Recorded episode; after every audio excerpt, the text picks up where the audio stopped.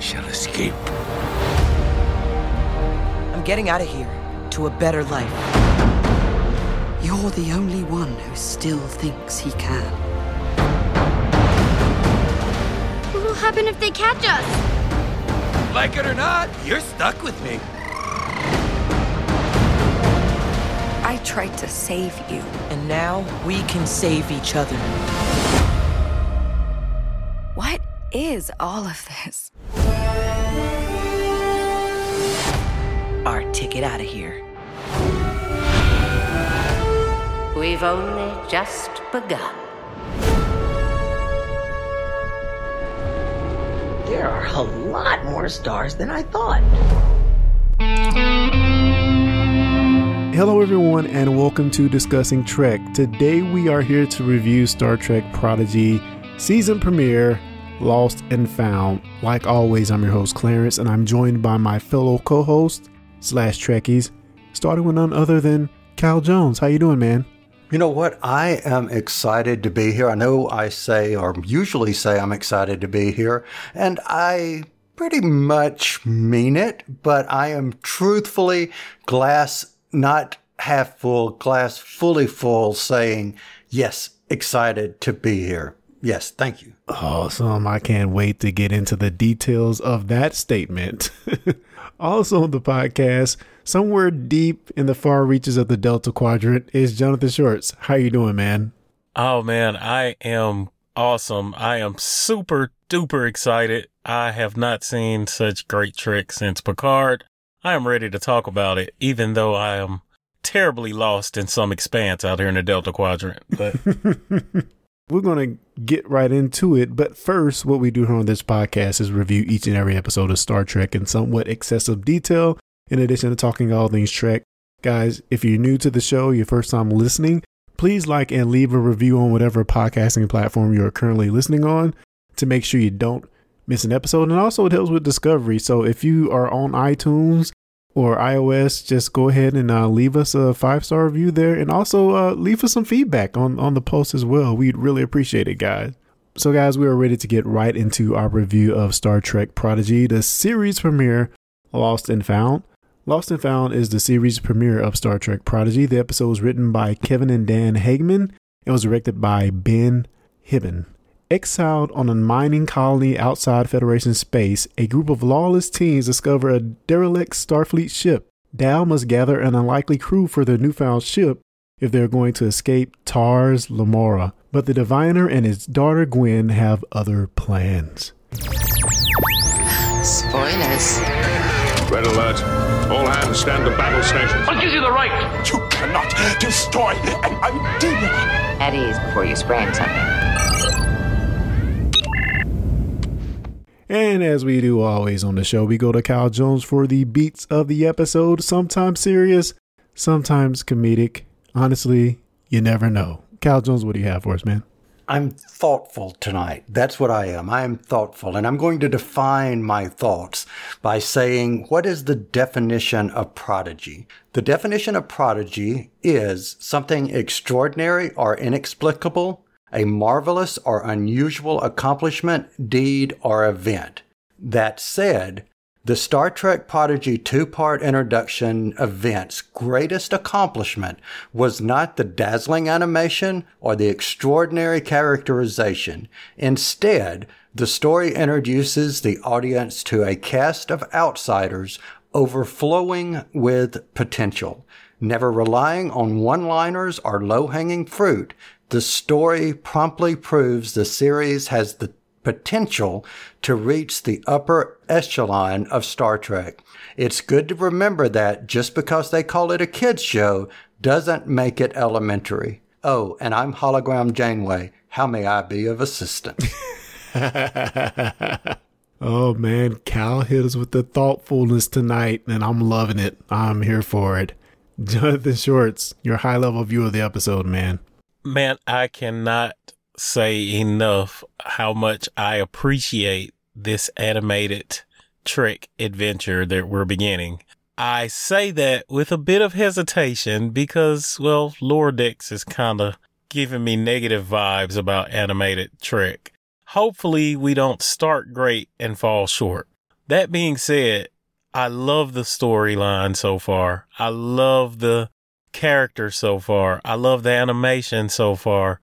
It's everything I would have wanted in this series. Hmm. Before I give my two cents, Cal, did you have any additional thoughts? Indeed, yes. So while I agree with the cautious optimism that I hear from Jonathan, and yes, it is wise to always not assume the best because we don't know what's coming yet. However, I think we could go back to the very beginning of Lower Decks and not have felt the excitement that I'm feeling in this virtual ready room that we're talking in right now. I can't tell you the last time, other than the beginning of Discovery and the beginning of Picard, that I felt this much excitement. I've never felt this much excitement over an animated version of Star Trek. I liked the characters. The characters were so real that I often forgot that they were animated. Love this. wow, that's amazing. Yeah, yeah, I, I echo both of your guys' thoughts. I mean, while Prodigy is made for a younger audience, I feel like it also caters to any Star Trek fan. We get this well established quest from the very beginning and this this new newly formed ragtag crew of of the USS Protostar. But we also, you know, we established a cast of characters that uh, it seemed like it's going to make the series interesting and fun. And in this premiere episode, Lost and Found, in some ways, may have felt a little bit more like Star Wars than Star Trek, but that doesn't bother me at all. They're taking their time to establish a strong base for these characters to build on. Kudos to the production team establishing a visual aesthetic that I feel is just off the charts and top tier. One that makes the possibilities endless for the realization of how where no man has gone before can look and feel to a new generation and beyond. So, yeah, I am really excited about this series and kind of echoing of what John said. And I guess even you too, Kyle. I, I feel like the trajectory is only up and that worries me in some way because I feel like this first episode is so solid and does establish the character so well. I do have some reservations around it maybe getting too kiddie, but honestly, any of that that I felt in the first time watching, when I watched it again, all of that was just washed away because I was totally 100% in the story and loving and engrossed in the world. So yeah, let's let's get into a bit of the review. Let's get right to the what I feel might be the heart of the matter for a lot of people. And I've seen a lot of people complaining about this. Does it actually feel like Star Trek? And is it too kiddie? Question mark. And I'm gonna throw that to you first, John. What are your thoughts on the the the feel of the show being like Trek? And is it too geared for kids? Because you have been the one have been saying you know, it's like a Bugs Bunny show uh, with Lower Decks, but I just want to know your thoughts here. Well, l- let me say, I love Bugs Bunny. Like, but even Bugs Bunny, like the animators were, I mean, the writers were able to put together a decent story. All right. And that's what I missed for Lower Decks. Does this seem, I'll say this, short of, you know, there's no obscenities and sexual references, this really doesn't seem more or less kiddie than Lower Decks. Hmm, interesting. Uh, as far as being Trek like, I, I, it would, I, I'd say it's too soon to issue that judgment. Uh, but based on this first episode, like, why not? I, I don't, I could see this playing out on an episode of, uh, TNG, you know, like, mm there's a group of people stuck in a prison camp and they need to get out and they find the Federation. Yeah. I mean, I could see this being a movie, like a Trek movie. Oh, it did very much feel like a movie to me. Cal Jones, what are your thoughts on the the feel of the show and the, maybe the fact that it's geared toward a, a younger audience? Okay, so I'll take the Star Trek aspect first.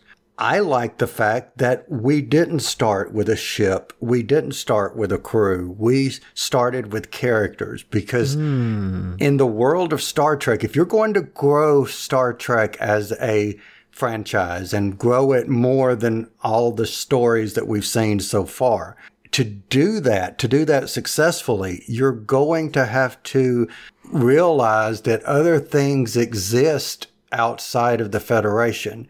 And I think this did an awesome job of doing that by not just hitting us over the head with anecdotes and throwbacks and things that felt so inorganic that we kind of cringed on lower decks every time we saw them. We remarked about them every single time. So I love the fact that they established these characters and then just brought them together on something that just happened to be a Federation starship. I loved that.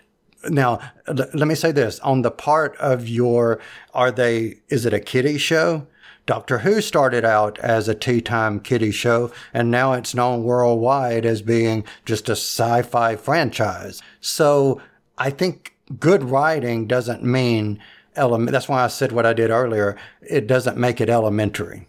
Yeah, and I definitely feel like in this, at least in this first pi- this first episode, premiere episode, they replaced. Whereas in Lower Decks, I feel like they were going for antics and quick jabs or low hanging fruit, as we often put it on this show. Uh, but but they replaced it with fun. I mean, I was having fun. I mean, it's almost until it's almost to the point until you get to the actual reveal of the protostar, you can almost forget you're watching Star Trek.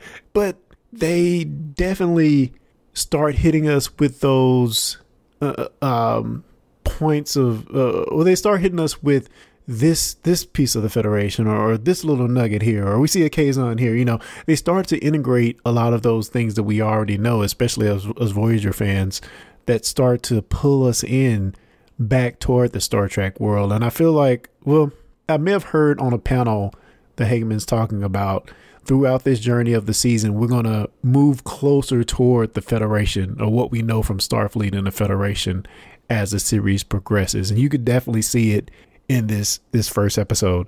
Now, as far as it feeling like Star Trek as well, I, I do feel like there's a lot of subtle nods to other franchises that we can be like, okay, you know, I often mention that this is like the Star Trek equivalent to the Clone Wars on the Star Wars side. You can you can make the argument that Dreadnought is like a General Grievous knockoff, and they have a little hologram puck that he shows Zero on at the very beginning. There's little sub- subtle things that kind of hit to other franchises, and for for that matter, I feel like Diviner. And I actually asked this to you, Cal. To me, Diviner sounds like Jor-El from the first Superman movie to me. Hmm. Interesting. I could see that. Yeah, he he uh that voice uh as voiced by John Noble, it he sounded like Jor-El to me for some reason. I guess Marlon Brando played him in the first Superman movie. Yes.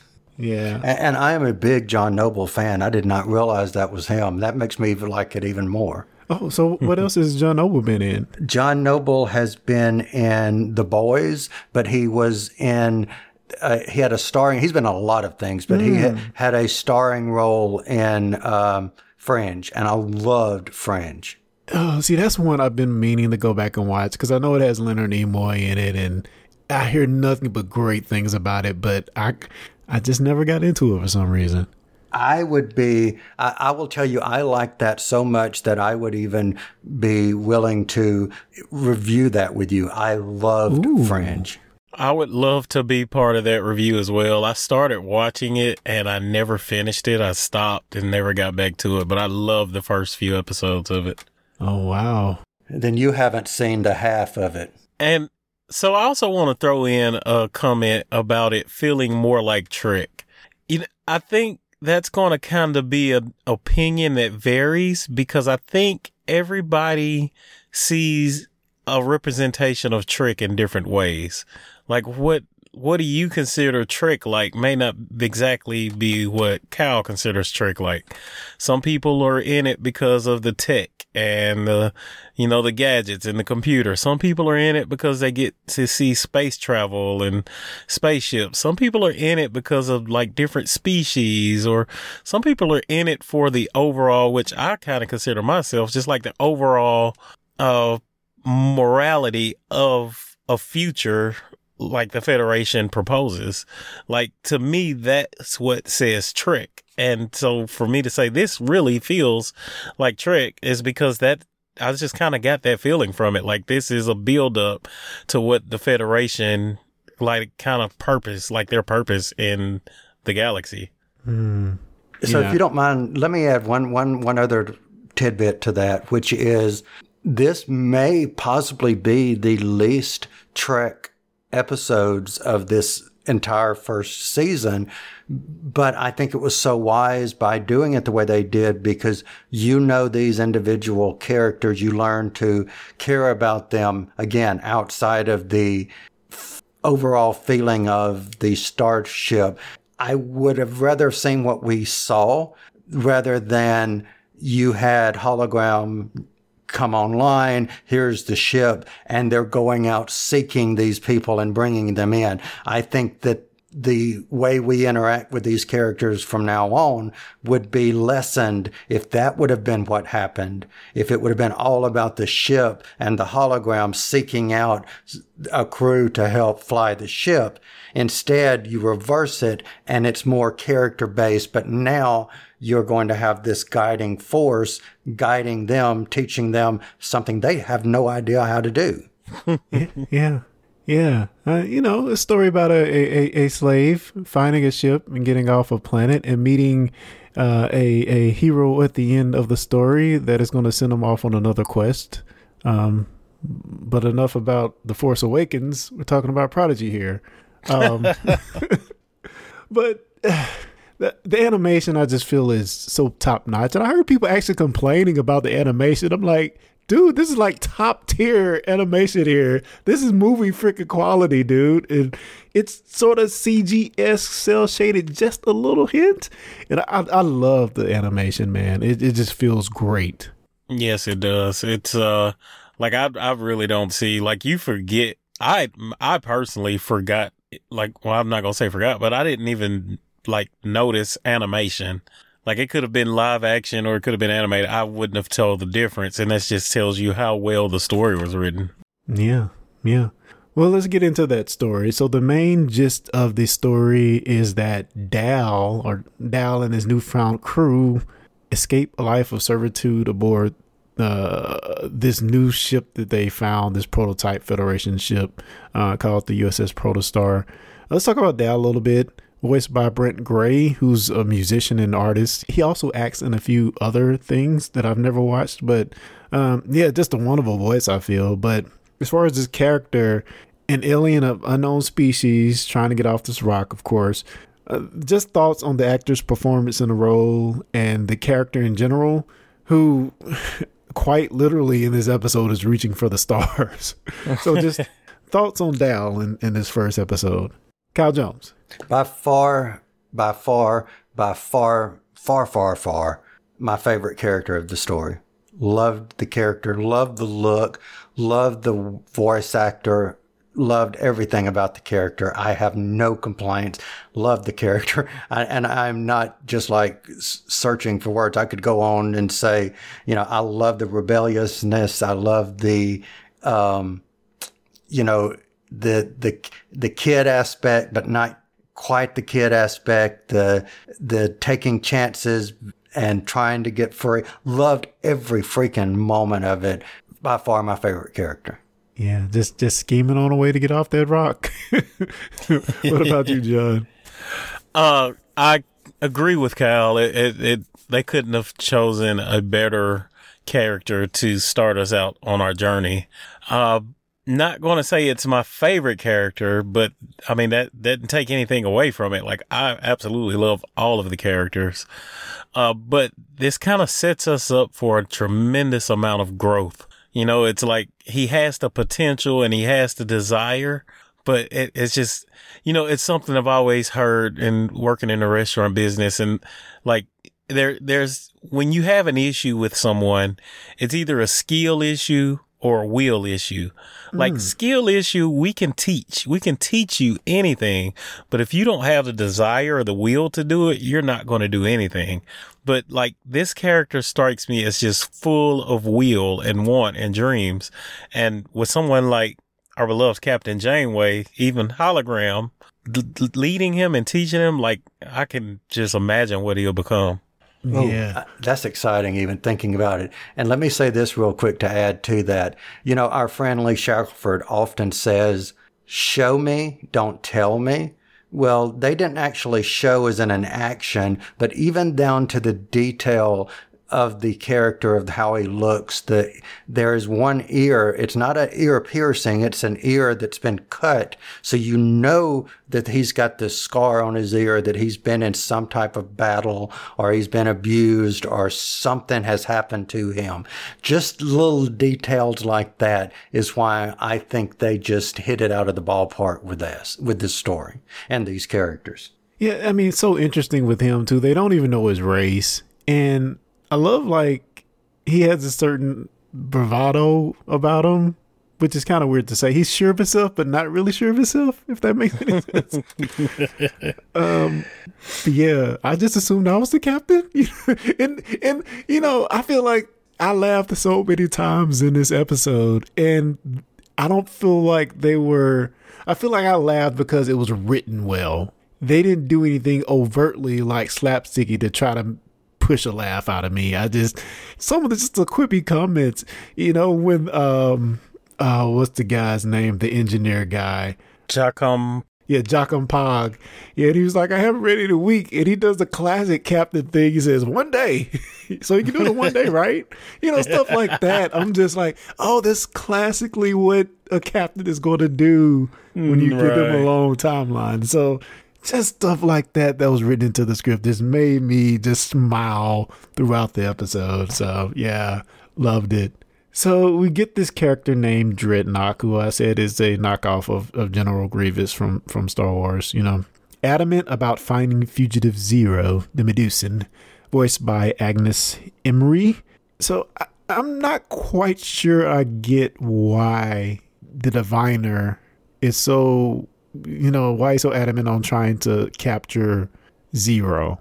At first i thought it might be to read minds to find the ship but i'm not even sure that was it. Was it was that clear to you guys on why he wanted to find Z- zero so badly? I thought that was his weapon and he needed his weapon back. huh. Hmm. Remember, he's because the if you look in the face of this being, you can go insane. Well, you were using that to get people to do what you wanted, and not having that. And the, and I thought that the prisoner was or Zero was escaping because did she or he did not want to be, you know, this weapon or used as a weapon. yeah i guess that yeah that makes sense hmm Well, I kind of took it a different way. Like, eh, yes, at first, I kind of, I was assuming he just wanted his special weapon back. But now, like, Zero just seems a little too knowledgeable about the, how to operate this ship.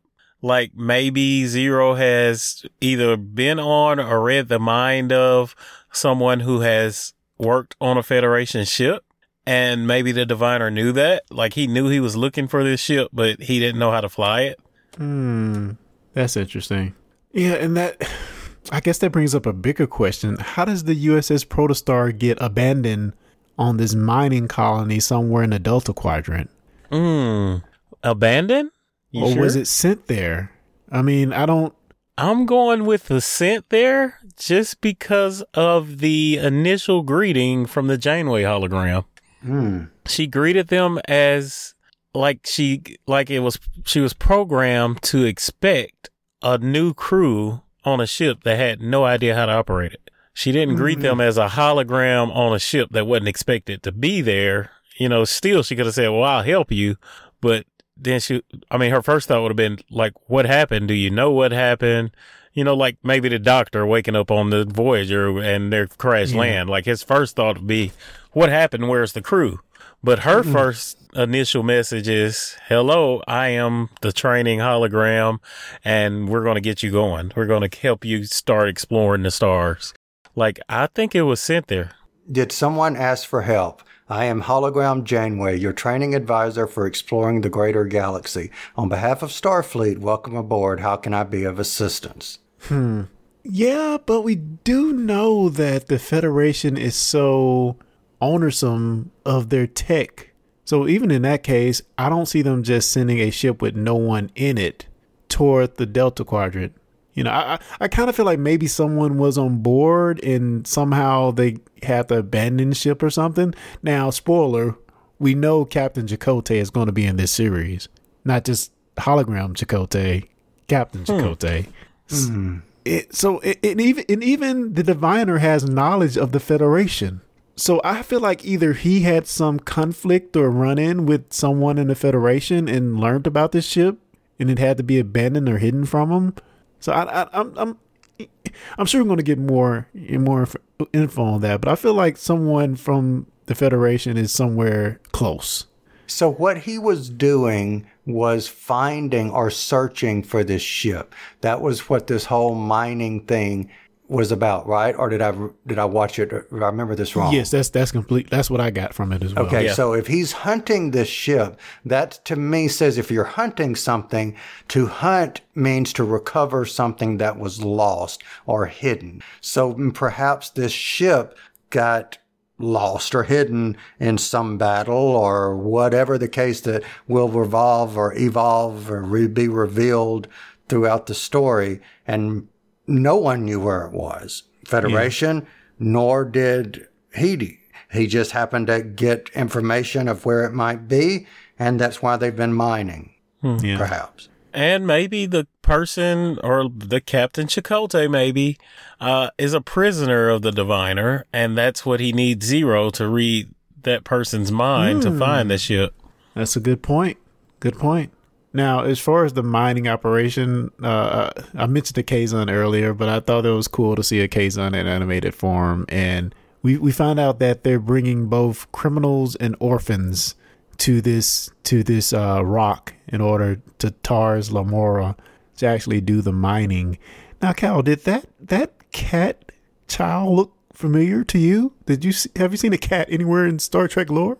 I have seen a cat person in Star Trek lore, but the I will say the only thing that I did not like that they, was the fact that they left the cat kid uh, there and didn't take the cat kid with them. Yeah, that was kind of sad because she was looking on as the protostar, you know, jetted off into space. So yeah, I was kind of sad for her. Yeah, that that was the only thing. But hopefully, we will see her again, and Cat Kid gets rescued. She might get promoted to the the the new right hand of Solemn or the diviner. well, let's talk about the daughter of of um the diviner slash Solemn. It, so again, I keep talking about Star Wars, but he's bas- basically chilling in a bathtub tank as he waits uh on, on you know his daughter to execute his orders. But thoughts on Gwyn first, and we can get in a little bit into the diviner on what we think's going on with him. But but Gwyn, what do we think about her as this translator for her father? And seems to be a good person at heart that's kind of just stuck in a situation. And any thoughts on her? Um, so I liked her, and it's probably my favorite, and it's a real shallow reason why, but the fight scene. That's not shallow. well, I mean, it's, you know, I, I can't really just come up with great reasons. I mean, she's a great character, but I mean, she just, she feels me with, like, I, she feels like a very confident, powerful woman. You know what I mean? And, well, girl. Yeah. And that, that's appealing to me. Like, I like to see that, that confidence and that know-how and that intelligence and then a great fighter as well. Uh, but I, I also want to point out, Clarence, I think you said he called her prodigy as well. Uh, progeny, I'm sorry. Progeny. Yeah, progeny. Yeah. So Which a descendant. child or daughter, I guess. Right. Uh, I I think that curiosity of like I I we got to explore like what those powers are that she has when she lights up the lines and all that. Did they say anything about that? I thought that was more of a weapon. Sort of that liquid sword Yeah. weapon. That was pretty mm. cool. No, no, no, not. I mean that too, but you know when she was communicating with the diviner, like her face like had the lo- l- like lit up in the crevices, kinda, and I didn't even notice that. Wow. and her eyes light up. Like so, there's some kind of powers there that I'm curious, like she's going to grow into, and I want to see what that's going to be. Well, that's interesting because we know Zero has t- telepathy, and I would have thought she would have had it too, being so fluent in all these languages. But you know, I guess she has some other secret thing thing hidden that we're going to find out about. So for me, for this character, I think she has the potential. And again, another reason why I say just because it's a kids show does not make it elementary. They they could either take this character into the person who started on the wrong side, switches over and becomes the best character, etc., and so forth. Or they could go the route of you never know if you can trust her. I hope for characterization that they go the route of you never know if you can trust her because I think that makes her more interesting. Not because hmm. I dislike her as a character. I think she was very well written, but I think it would make her more interesting to take that route. And they have the potential to do that because you can tell she clearly doesn't want to be on the ship, but she has that moment of looking at space and she's knowing all the things that we've seen in the episode about the father and her relationship and what her future might be. So I, I think out of all of them, she's the most conflicted character, and I like that. Yeah, and I also think that harkens back to Voyager when you have the the Maquis and the Federation crews have to and Starfleet crew have to come together, you know. So she's like an outcast on a ship with people that Ooh, that's good. she doesn't necessarily want to be with, you know. So that's going to be interesting to see how they work through all that. And I'm sure Janeway will come up with some brilliant, piffy. Well, you know, back in my day, And isn't that cool how how the whole crew is kind of it kind of came out just like Voyager, like they created it, they operating the ship on a on a patched together crew, and here we are again doing the same thing. Yeah, yeah. Well, let's get into some of that crew. I mean, we talked about Dal and Gwyn already, but what about, you know, we got Jankom Pog, we have Zero, we have Rok-Tahk, eh, we have the Murf, which is an interesting character. But, I, you know, before we get into that, I, I do want to mention real quick how I liked on this colony they were using language as a barrier to keep everybody in place because they couldn't talk to each other. You know, I just found that pretty fascinating. The lack of communication between the, the prisoners kind of kept them subdued to some extent. And with you bringing that up, we want to talk about how incorporating Star Trek lore into the story. If you didn't have the part to know what you just said, Clarence, the fact of them getting a translator and then all of a sudden having it with them and being able to understand everything, that wouldn't have made the impact in the story that I think it did. Yeah, yeah, that was just too freaking cool, man. I I was here for that. Um, you know, because because there, I mean, Tower of Babel is the real reason why if you can't understand each other, you can't work together, or it's much harder to. So I found that all that fascinating, and the fact that Zero is able to communicate telepathically with with Dal at, at the very beginning, I thought, or Dal at the very beginning, I thought that was really interesting. Um, but yeah, as far as characters, I guess I'll go first. Jankom Pog, I love that dude. He's voiced by Jason Manzakis. Manzakis, I'm probably saying that wrong, but man, I think the voice actor is just phenomenal for that character. And he's a Tellarite. He's he's funny and but not too over the top, and you know just has these great one-liners. I thought I thought he was a great character, and I could see kids like really loving him as well. He's he's awesome and engineer.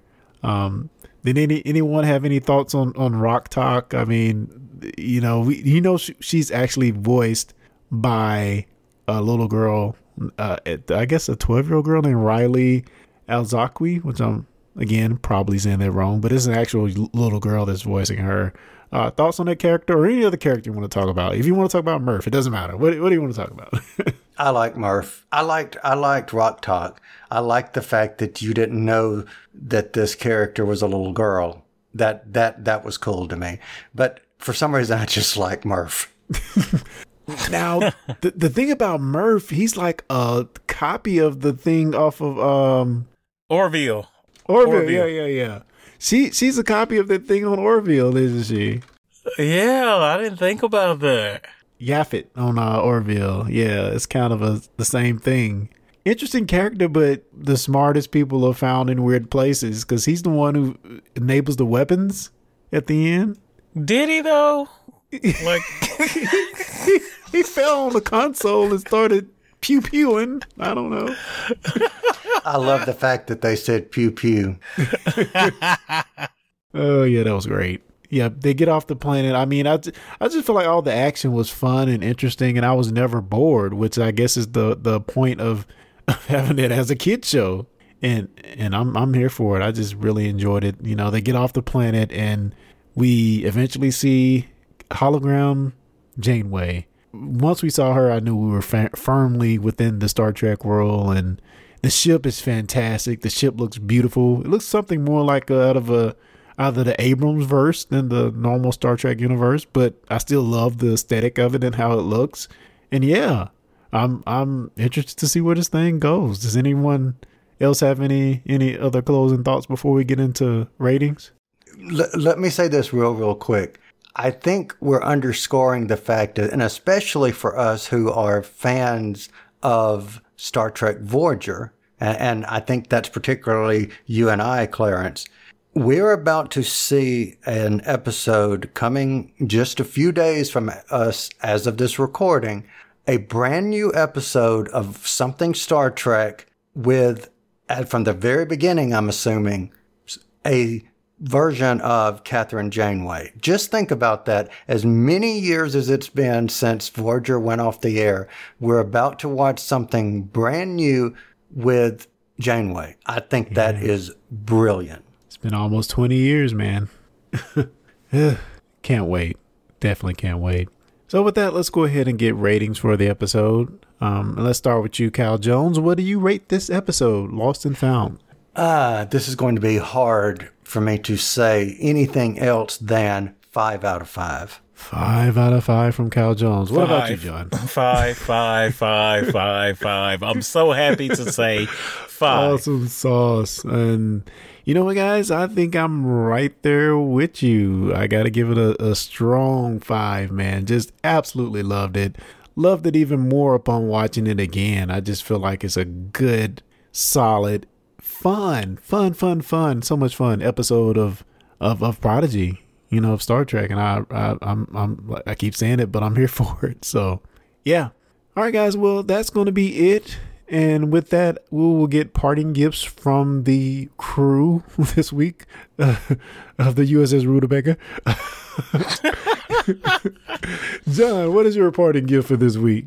Uh, man, I guess not really much other than I mentioned uh, on the last episode. Uh, I've been watching La Brea on NBC, which has been a pretty good show. Uh, I described it, so I won't go into detail. So I guess tune into that. And we got the new season of Blacklist with James Spader started, which is one of my most favorite shows. So definitely tune in and check that out on NBC as well. Awesome sauce. What about you, Cal Jones? Well, I would always direct people to discussingwho.com. We've just finished the three part celebration of the Doctor Who 50th anniversary. Goodbye to the 11th Doctor. And we will be, as of this week, going into series 13, Flux, and reviewing part one of that. And that should be out soon. So, yes, discussingwho.com. Yeah, I'm going to double down on what Cal Jones said. We have new Who, and I'm happy about that. So, yeah, make sure to stay subscribed to the Discussing Who podcast feed so you can catch all of our new episodes discussing the latest season of Doctor Who, which should be a lot of fun. And with that, we're going to end things off, guys. Thank you for joining. Uh, thank you for for for tuning in to our review of this brand new show for Star Trek, and we're we're loving it so far. And if you have feedback, we want to know what you think about this episode. You can hit us up at Discussing Trek on any and all social medias. Also, you can send in feedback to fans at discussingtrek.com if you want to send thoughts via email. We, we really appreciate it. Thanks for joining, guys. And until next time, live long and prosper.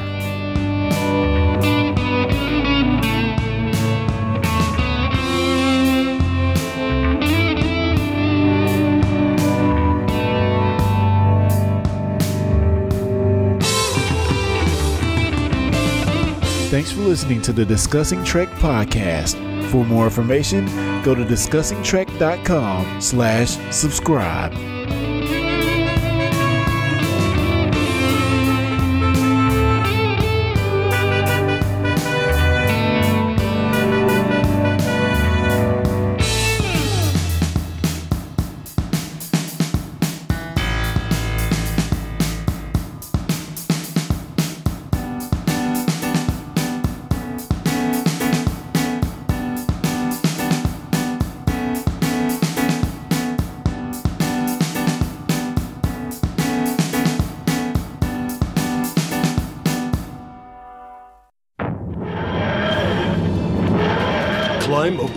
For adventure.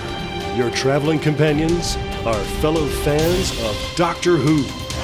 That's right, it's the podcast Discussing Who, exploring the worlds of Doctor Who, past, present, and future. Find out more at discussingwho.com.